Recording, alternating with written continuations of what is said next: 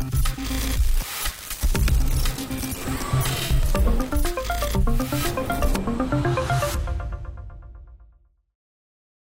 I'm Mike Sibley, leader of the James Moore Manufacturer team. On this episode of Moore on Manufacturing, we're joined by Melody Lechleitner, James Moore's Director of State and Local Tax. Uh, Melody's got a ton of experience in state and local taxes, so we thought this would be a very timely uh, discussion given uh, middle of the year. Manufacturers are always thinking about taxes and risks and you know risks to their businesses. And so what we wanted to do is talk about the risk of non-compliance with state and local taxes particularly with some changes in laws recently with some court rulings that melody will go over and also you know really talking about the risk of non-compliance as it relates to selling your business and the risk on the value of your business so this is a really good topic a timely topic uh, we're seeing a lot of manufacturers, particularly new clients coming in that haven't assessed their risk before, haven't looked at it, haven't thought about it. And it's something that normally only rears its head when you're selling a business or all of a sudden you're in a state or uh, local uh, sales tax audit. And so again, we're gonna we're gonna talk to Melody about this. And Melody, thank you for joining us today. We really appreciate it.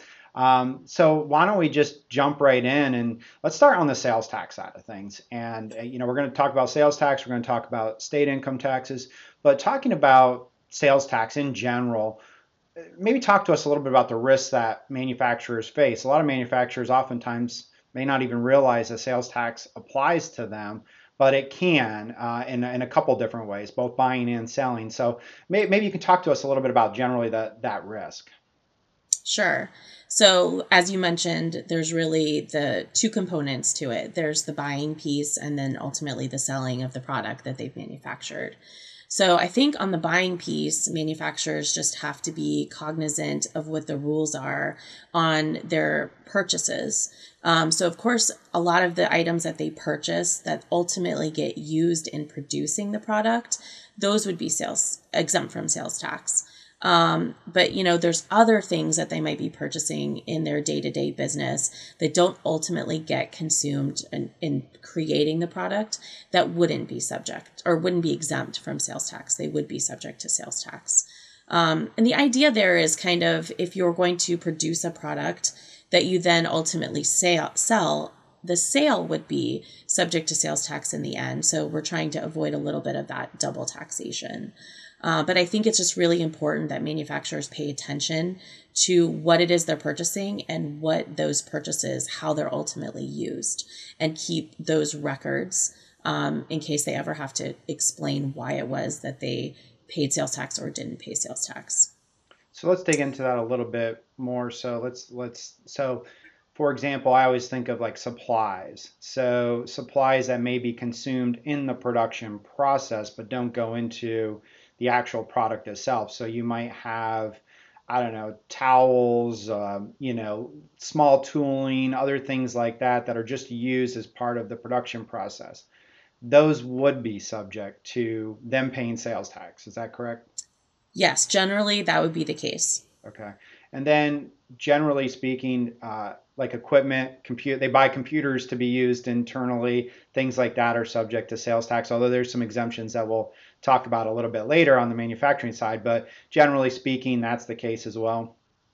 Yes. So, um, right, we'll talk about manufacturing equipment a little bit, but outside of that, computers, things that they have just to run their day to day business, those would still be subject to sales tax. Okay.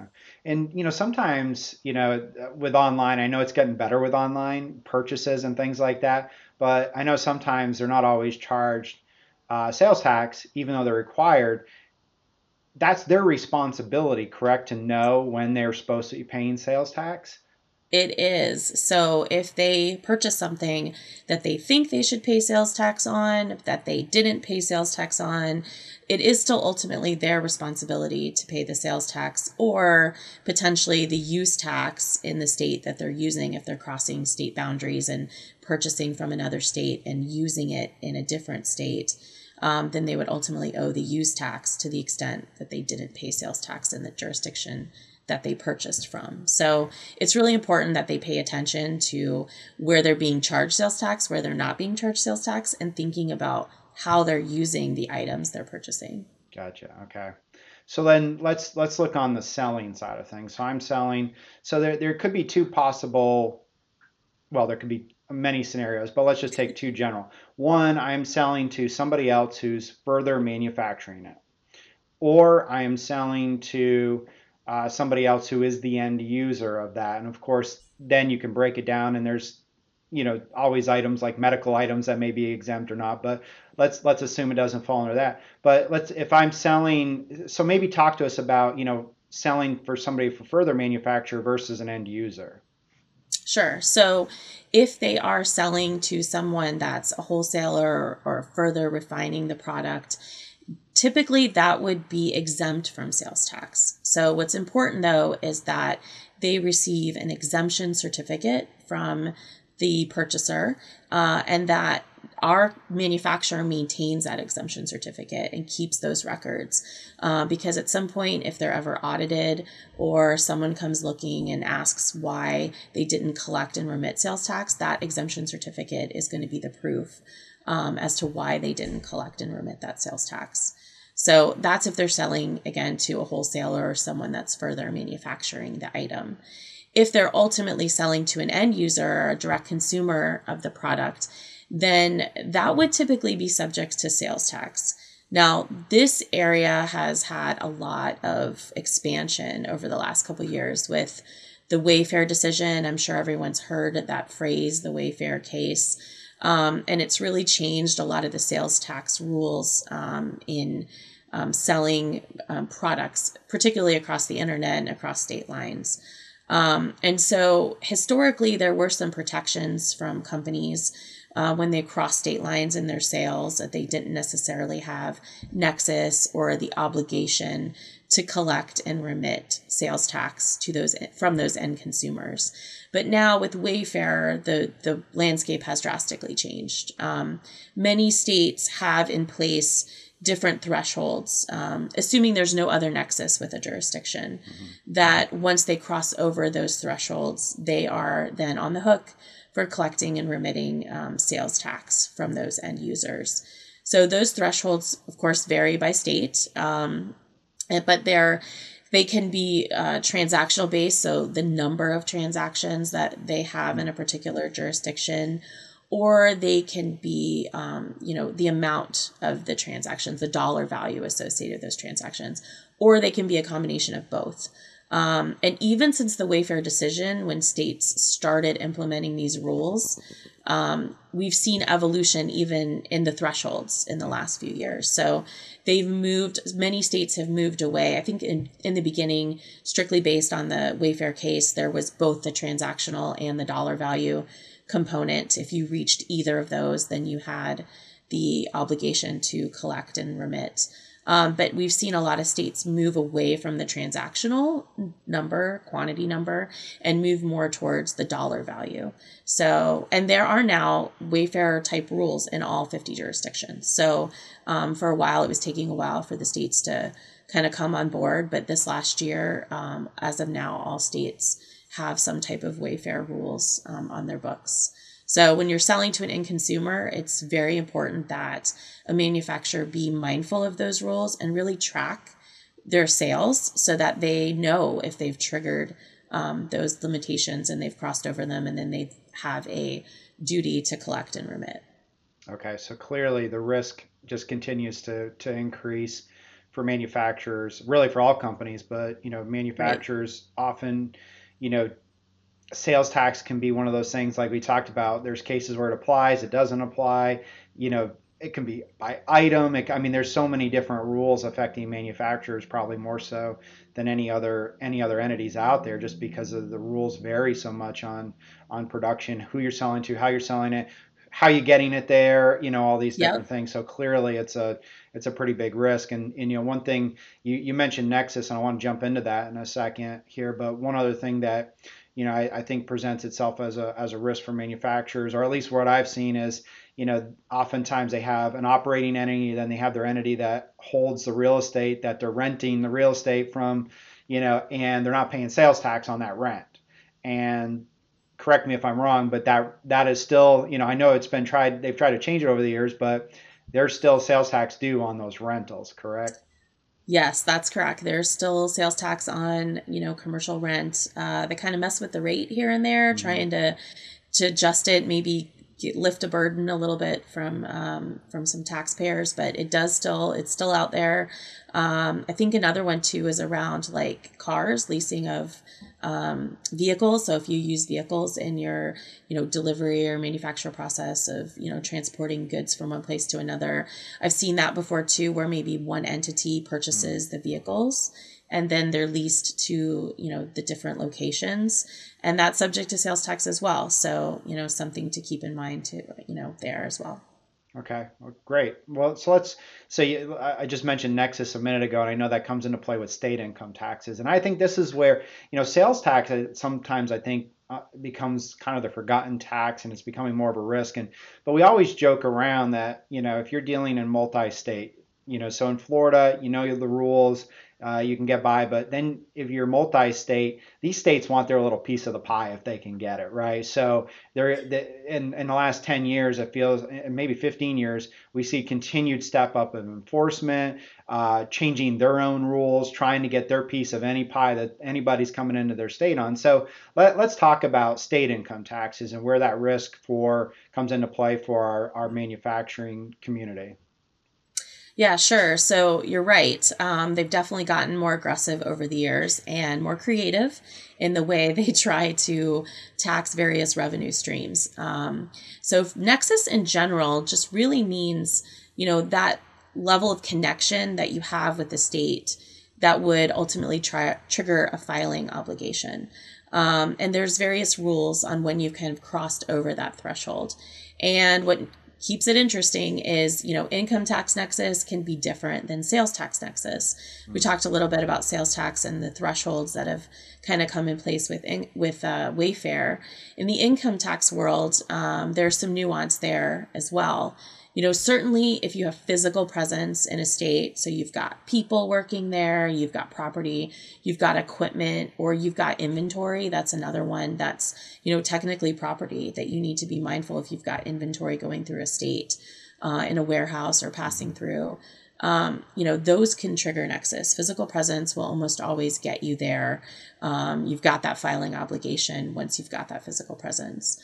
Uh, but beyond that, um, you know, the Nexus has really evolved over the years, and ideas around economic presence and affiliate, um, you know, Nexus, those ideas have really grown um, in recent years. Kind of thinking about the way our, you know, development of products and shipping products and all that's it's really changed. Um, and so the rules are kind of trying to keep pace with the the changes in the environment. Um, there is still Public Law 86272 on the books.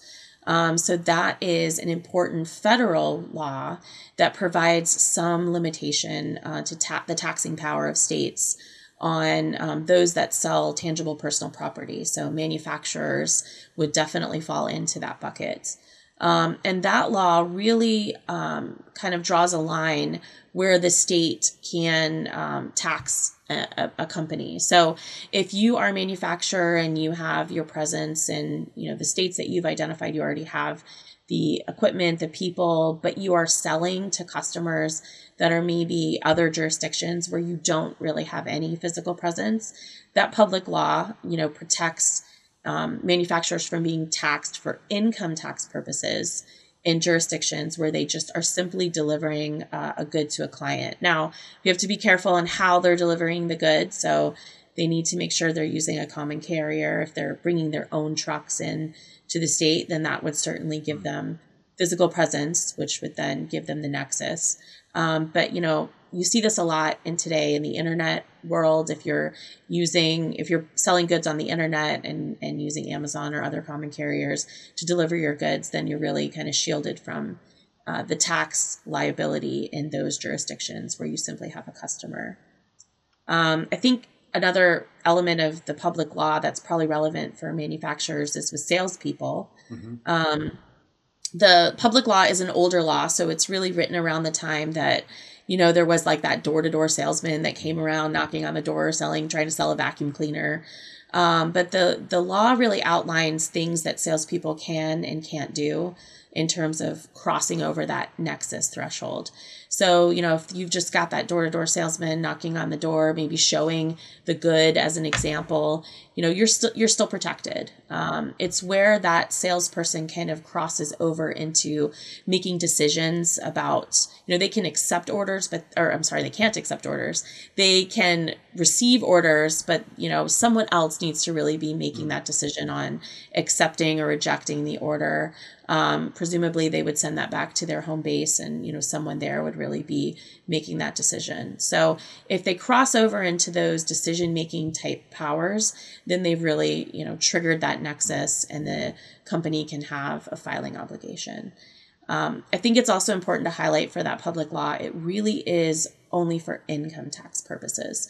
So we talked about the aggressiveness of the states, and one of the ways they're becoming more aggressive is by looking at other ways to tax. So um, gross receipts taxes mm-hmm. have really come up here in the last few years. Those would not be protected under the public law. Um, the public law really only addresses income tax. Uh, franchise or net worth taxes is another place that people need to be careful of. So there are many states that have both an income and a franchise tax. And depending on the type of entity they are, they could be exempt from the income tax for um, because of public law 86272 but then on the hook for the franchise tax uh, because they don't have those protections with that tax. Okay so you know really gosh that's a whole lot to think about between sales taxes and and state income taxes. So I guess really what a manufacturer needs to do is really look at their buying side of things and how what what processes they have in place to make sure they're paying sales tax when it's applicable. But then I guess on the sales side of things, they really need to review how their sales occur, where their sales occur, how they're getting their sale, you know, their products to the ultimate destination and then, you know, so there's a lot of different components to it. And it sounds like really there's not even, some of it is not just, a, there's some gray area in terms of like the salesperson and what are they doing. And so and right. each state's going to have their own rules on this. So it's not like you can say okay uh, georgia does it this way so all other states do it the same exact way. Each state's going to have their own rules correct? Absolutely yes. Every that's the beauty of state tax. Every state has its own rules which keeps it interesting um, but and they can change them on a whim so you know based on economic circumstances or what's kind of going on a lot of states look to a state maybe that's a leader in a particular area. You saw that with Wayfair, right? So that was the mm-hmm. South Carolina, um, I'm sorry, South Dakota decision. But then all the states piled on immediately after that was sort of sanctioned by the Supreme Court. So, um, yeah, they're all different and they all have their their nuanced pieces. Now, the public law is a federal law, so that does provide protection in all 50 states. But states are really trying to chip away at that. Um, they don't like that public law. Understandably, it restricts them from taxing. So they're really uh, trying to become more aggressive at chipping away at elements of it. So you know. People have companies have to be mindful of that. Sure. That's great points. So, you know, we talk about the compliance side of things, and obviously, when you're not filing, or if you were had an amount due, you could be dealing with penalties and years of back taxes owed and things like that. So that's one side of the risk. The other side of this, and one of the things that we work with companies a lot on, is transitioning their company. In other words, selling their company to uh, a third party, or even even if it goes internal to management or employees or whatever. There's a risk on sales, and one of the things that we always look at is, and this happens in the due diligence. They want to know, did you you know, did you file your sales tax? Are you paying? How are you assessing this stuff? So maybe talk to us a little bit about the risk from you know an entity selling a, stock deal is kind of but even in an asset deal where you're just buying the assets there's risks so maybe talk to us a little bit about yeah that. sure so um, you mentioned earlier sales tax is kind of like the forgotten tax. People forget about it in different elements of their business. Uh, and with so many rules it's easy to maybe not have paid somewhere um, or collected or remitted where you should have. And i think wayfair just highlighted um, you know potential investors and buyers into really paying more attention to sales tax in particular. This obviously applies to all state taxes, but you know, sales tax being the biggest one, um, you know, really that has grown over the last couple of years.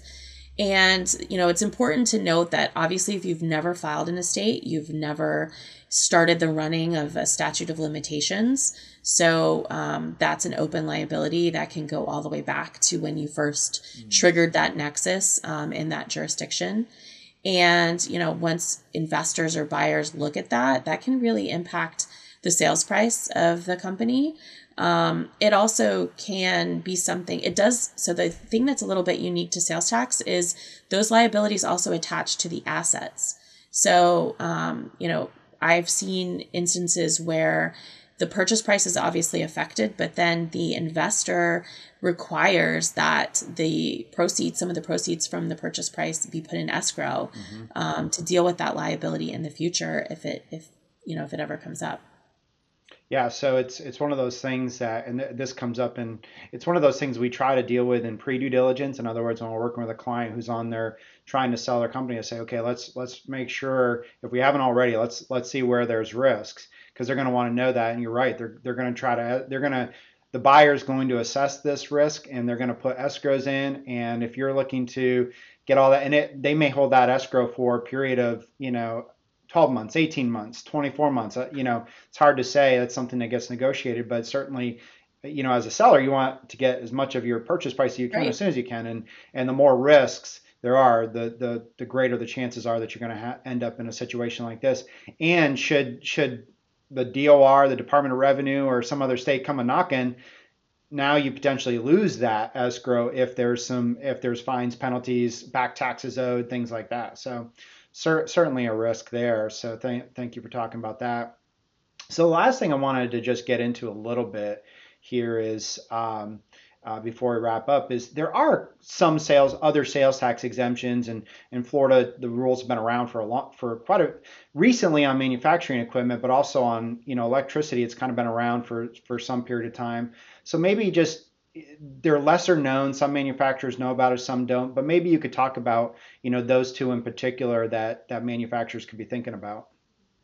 Yeah, so I mean, I'll say if you think about manufacturing as a broad category, I think it's also important to note that depending on what type of industry within manufacturing, there can be some very specific exemptions that um, people may not be aware of. So, sort of like an unexpected, you know, hey, surprise, we can be exempt from tax when we're buying, you know, XYZ. So, it's important that manufacturers pay attention to, um, you know, the manufacturing rules as a whole, but then also there's a lot of, you know, specific carve outs depending on the industry that they're in. Um, in terms of manufacturing equipment, you know, generally uh, the equipment that they use to produce the the good that they're ultimately selling um, is exempt from sales tax. Um, so, you know, we talked a little bit about other types of equipment or things they use in their business that would be subject to sales tax, but the equipment that they're using in their, you know, the day to day manufacturing process um, is usually exempt from sales tax. And then in terms of kind of other things to think about, you, mentioned the utilities. So utilities that they're the portion of the utilities that they're utilizing in again their manufacturing process or even potentially fuel depending on you know what it is that they're doing those could be exempt from tax as well.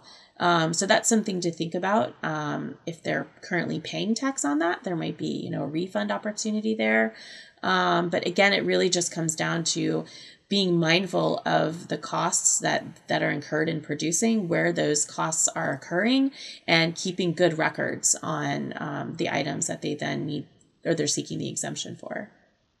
Great, uh, thank you for sharing that. That that that's good news for I know manufacturers who may or may not you know know that uh, by now, but it's something certainly to think about. I think the manufacturing equipment was a little more publicized, but you, utilities are something that you know a little bit more complicated. How do you separate it out? And I know there's ways to do it, and there's there's things to do, but it's something to at least be mindful about. Melody, thank you so much for all of this information. This is this was a lot in a in a very short amount of time, but I think we cut right to the issues, and I really appreciate you uh, getting to that point, uh, and getting us there. And you know, for everybody listening, this is a very complicated area. It's it's filled with risk, unfortunately, but uh, certainly it's never too late to start looking at it and thinking about it, particularly if you've got you know a sale of your business coming down the road at some point, you want to get on this as soon as possible. So, uh, as always, for our listeners, please reach out if you have questions or, or follow up questions.